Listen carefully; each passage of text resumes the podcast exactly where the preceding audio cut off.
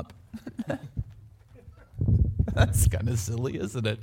Okay, did you see it? Okay, it was November 21st, right? And Elon Musk is on the stage, right? And he's got this brand new pickup truck, okay, a Tesla. It's called the Cybertruck. And I mean, he's just fawning over it, right? It's absolutely epic. And, and you know, he's kind of like he is, you know, PayPal, Tesla, SpaceX, okay?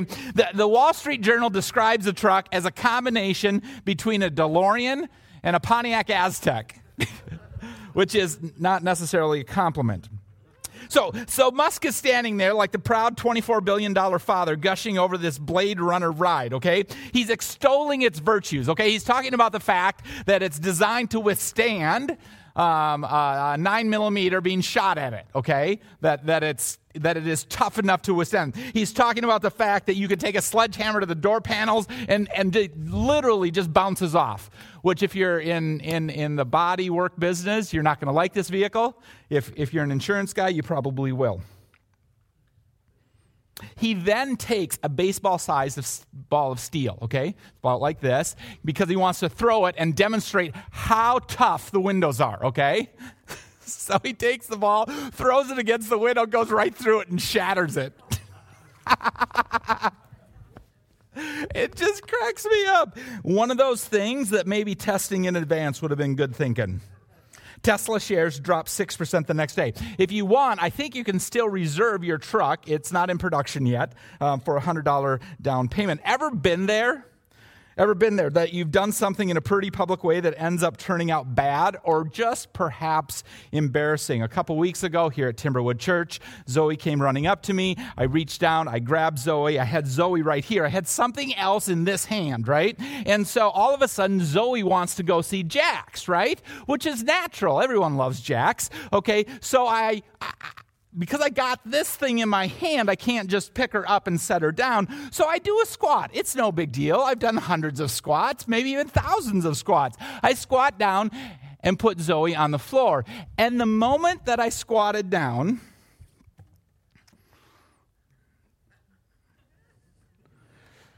I hear and feel something.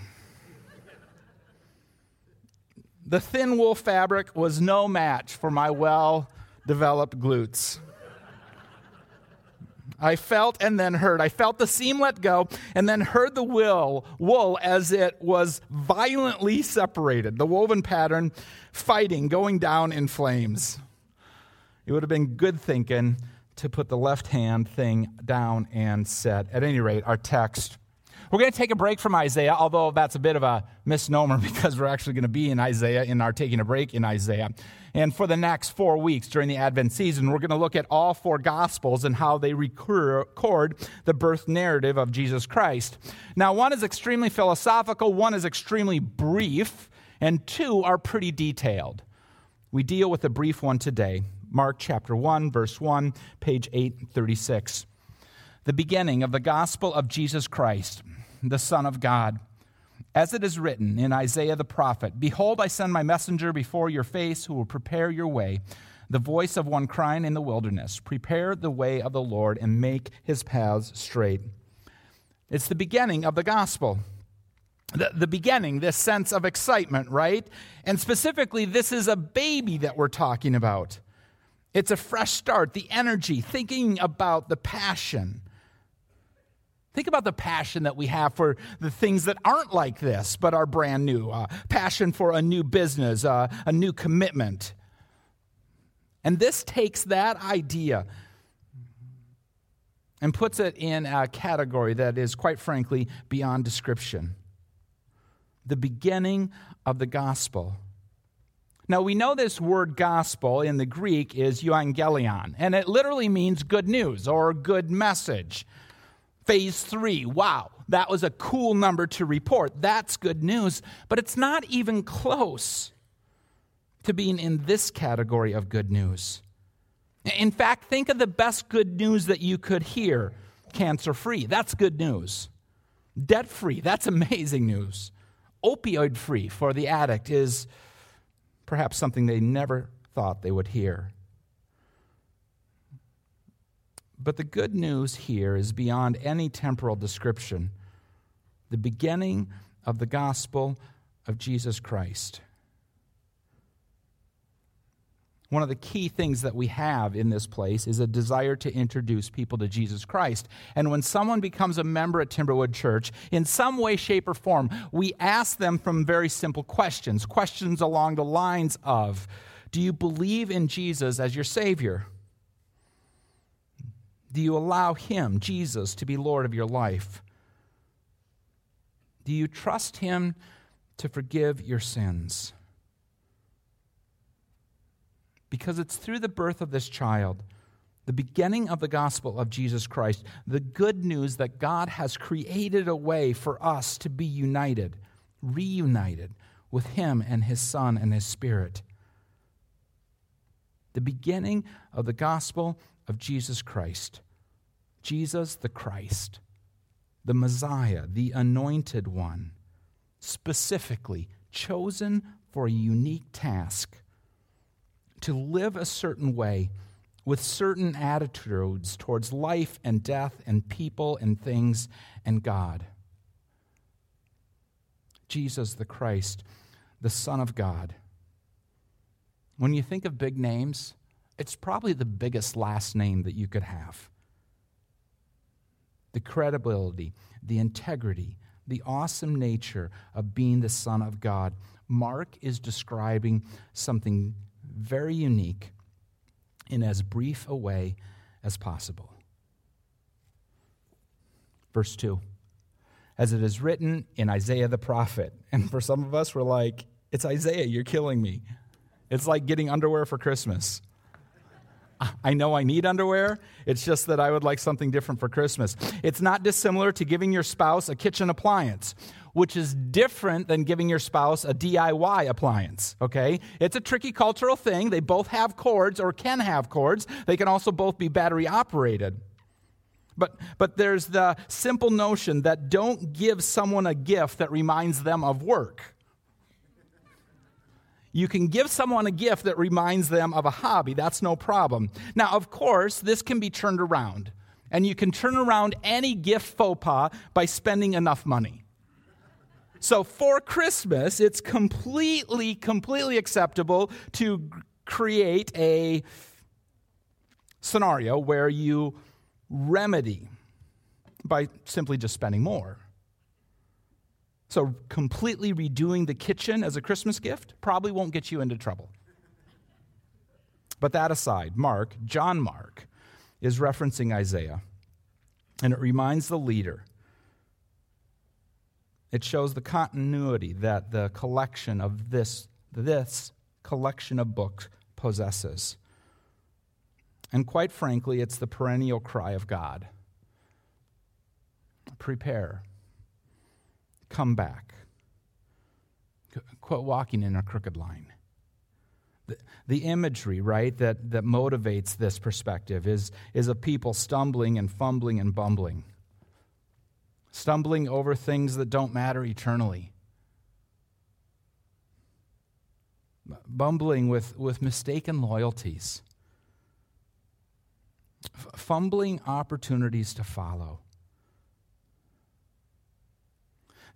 This, this isn't hard. It, it's picking something up and carrying it forward. It's this idea, in the words of John the Baptizer, of getting right, of making a move, of doing something, of repenting, of asking for forgiveness. These are two different words, and they're two different things, but they're integrally locked for them both to be effective. In fact, it might be an interesting question for you to discuss over, over lunch or dinner or with friends. What's more important, forgiveness or repentance? Forgiveness is saying, I'm sorry for something that I've done wrong. And frequently, you'll have trouble in a relationship, okay, if you ask for forgiveness, but you don't couple it with repentance. Forgiveness is asking, please forgive me for the wrong thing that I did. Repentance is not doing the wrong thing again. I would argue you could offer forgiveness and not repent, although that would question the integrity of the forgiveness itself. And likewise, you could repent and never ask for forgiveness. The Bible links the two together, two sides of a coin. It's this idea of radical change. And so I ask us, and I ask the question of my own heart what part of me needs to die so I can get right with God? It seems daunting. It seems very forward. Until you think about it in terms of the stuff you carry that you really don't need. Stuff that's like an ill fitting garment, behaviors that, that perhaps bring a short term euphoria but leave you hung over, distant from God.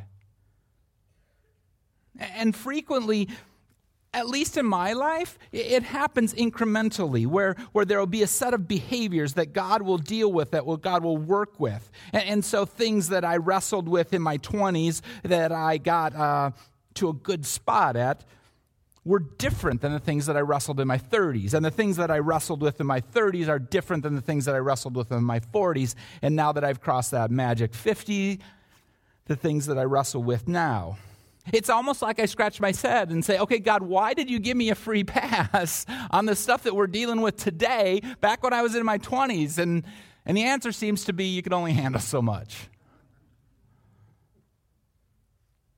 Understanding that all of us sitting here today or standing here today, irrespective of how vibrant our relationship with God is, all of us have things in our life that the Father says, that doesn't look good on you.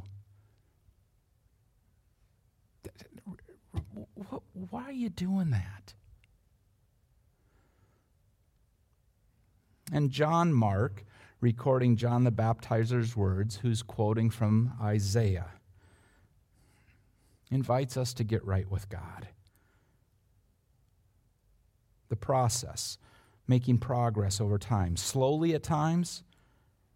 At times, I've held defiantly on to old rags. I've, I've held and collected packing peanuts, pistachio shells. What's good is a pistachio shell? Yet I got a collection of them, right? Because this is so important to me. Candy bar wrappers. What in the world? We collect the things that we think make us us when really God says, What are you collecting? It has no more value than empty cellophane that should be recycled. John Mark, that's Mark's full name. There, there's so much that I identify with, and it is the John that I'm named after in the Bible. He's an early follower of Jesus, and by early I mean after his birth, but before his death. He had this scene where Mark records how he left a scene on natural, not wanting to get caught up in what was happening to Jesus. John Mark crossed paths with a character named Paul, and quite frankly, who wouldn't? I mean, if Paul were here today, we'd probably cross paths with him. And yet, John Mark experiences restoration and he lives for the way, the, the way of following Jesus, and finishes his career by completing this compelling tome. A heavyweight that's really on its own, the shortest of the Gospels, but something that tells you everything that you would need to know to get through life and death and life.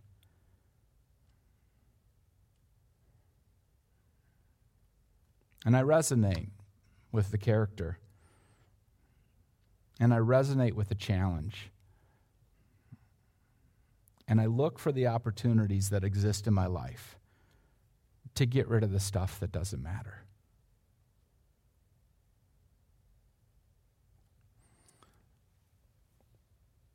What's also key in this set of verses is perspective, right?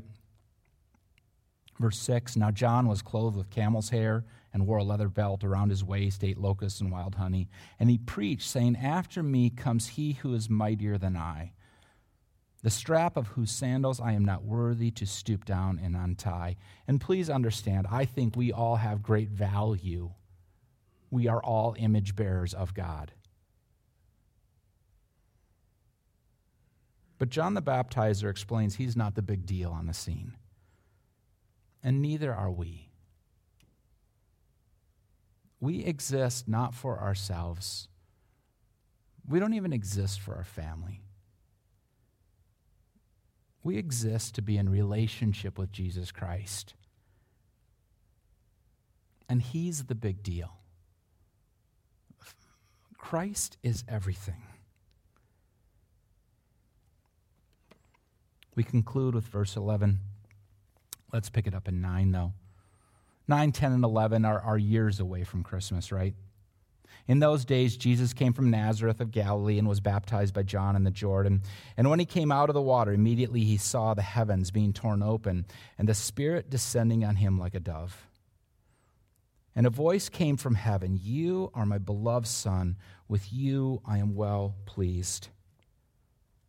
Verse 11 is years away from his birth. It's the footing on which the Father and the Son and the Spirit stand equal, the appearance of the Trinity, the Spirit in flight, active, the Son in the water, being obedient. And the Father, by implication, right?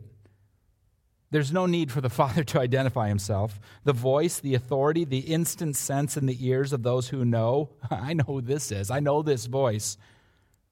The delight that the Father has in the Son, the place in history where the Son stands. All of life to be altered. The promise of God, the hope, unnamed, but no question who is talking.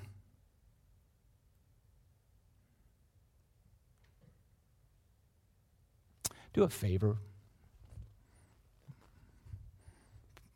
Put your two fingers right here. Or if you'd rather, on your wrist.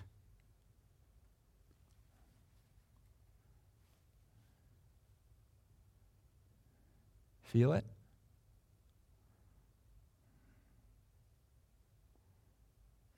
That's your heart.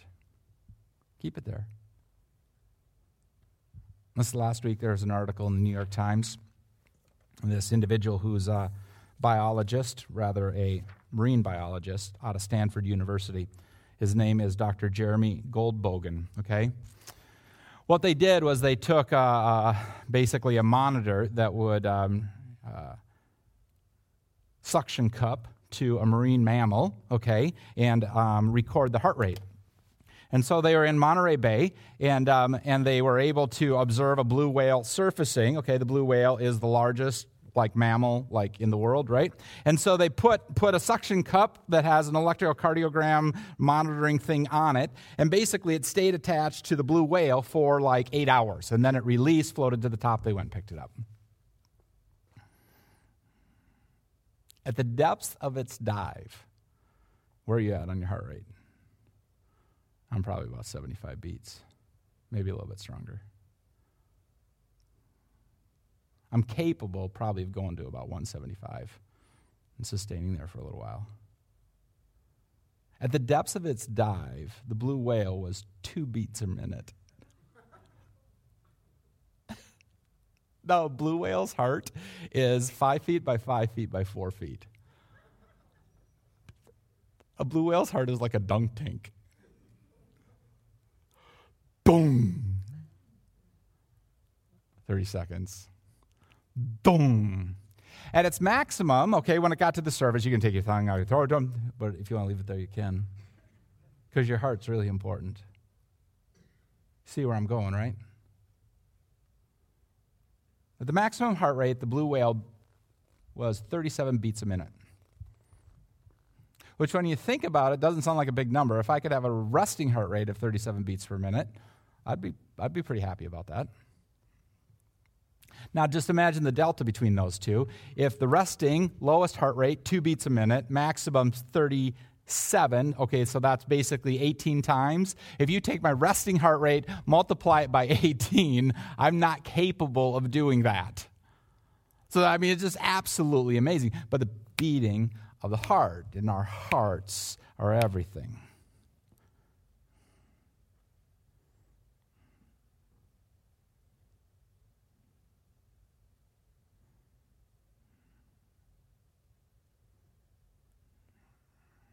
Your heart is what matters to God.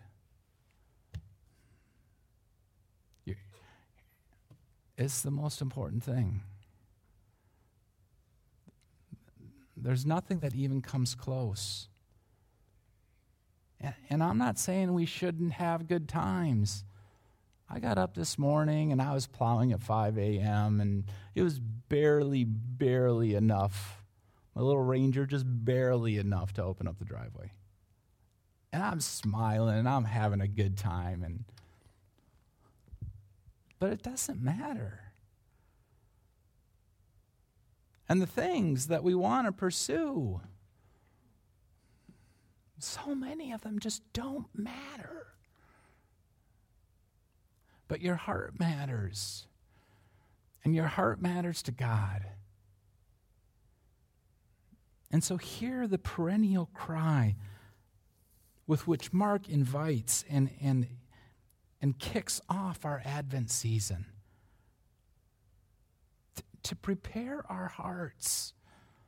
And for some of us, we need, we need to right wrongs that have been done in the past. And for some of us, we need to examine our behavior with fresh eyes. What is the stuff that we're doing that's like a bag of pistachio shells, worth absolutely nothing? The challenge of God, the invitation of God to prepare for the Christmas season. Please pray with me.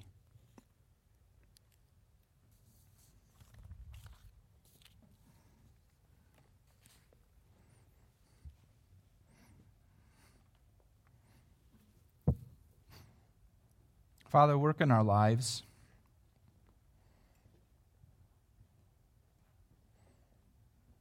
Send your Spirit to reveal to us the things that don't belong.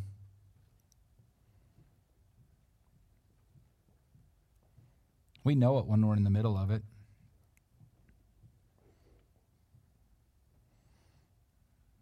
We know when we've gotten too angry, and we know when we've had too much to drink, and we know when our mouth has shot off words that we want to retain, words that we wish we had never even thought of.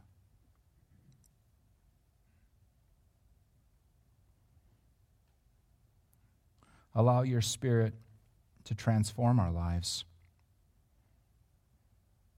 Allow us to seek forgiveness, certainly from you, but to others that we've wronged allow us to repent. And allow us, even if it has to happen over time, with many starts and stops.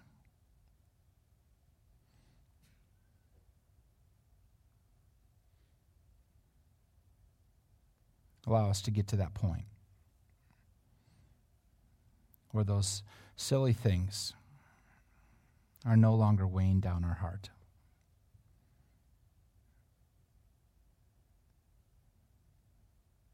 Or those ill fitting garments have been traded